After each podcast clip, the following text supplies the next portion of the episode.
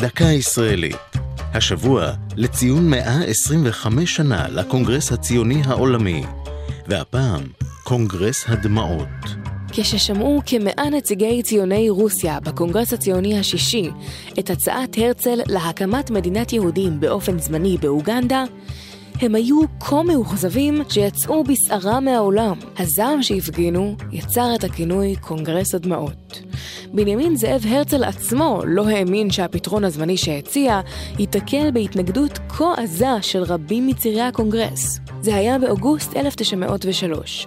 הרצל תמך ברעיון בעקבות גל אנטישמי ששיאו בפרעות בקישינב. בעקבות הגל התגברה הגירת יהודים ממזרח אירופה למערבה ולארצות הברית.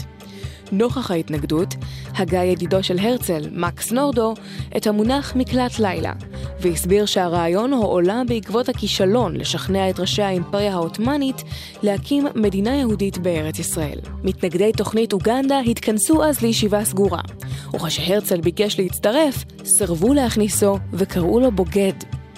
לאחר ויכוח הציע הרצל שהקונגרס ישגר משלחת לאוגנדה כדי לבדוק אם היא ראויה ליישוב.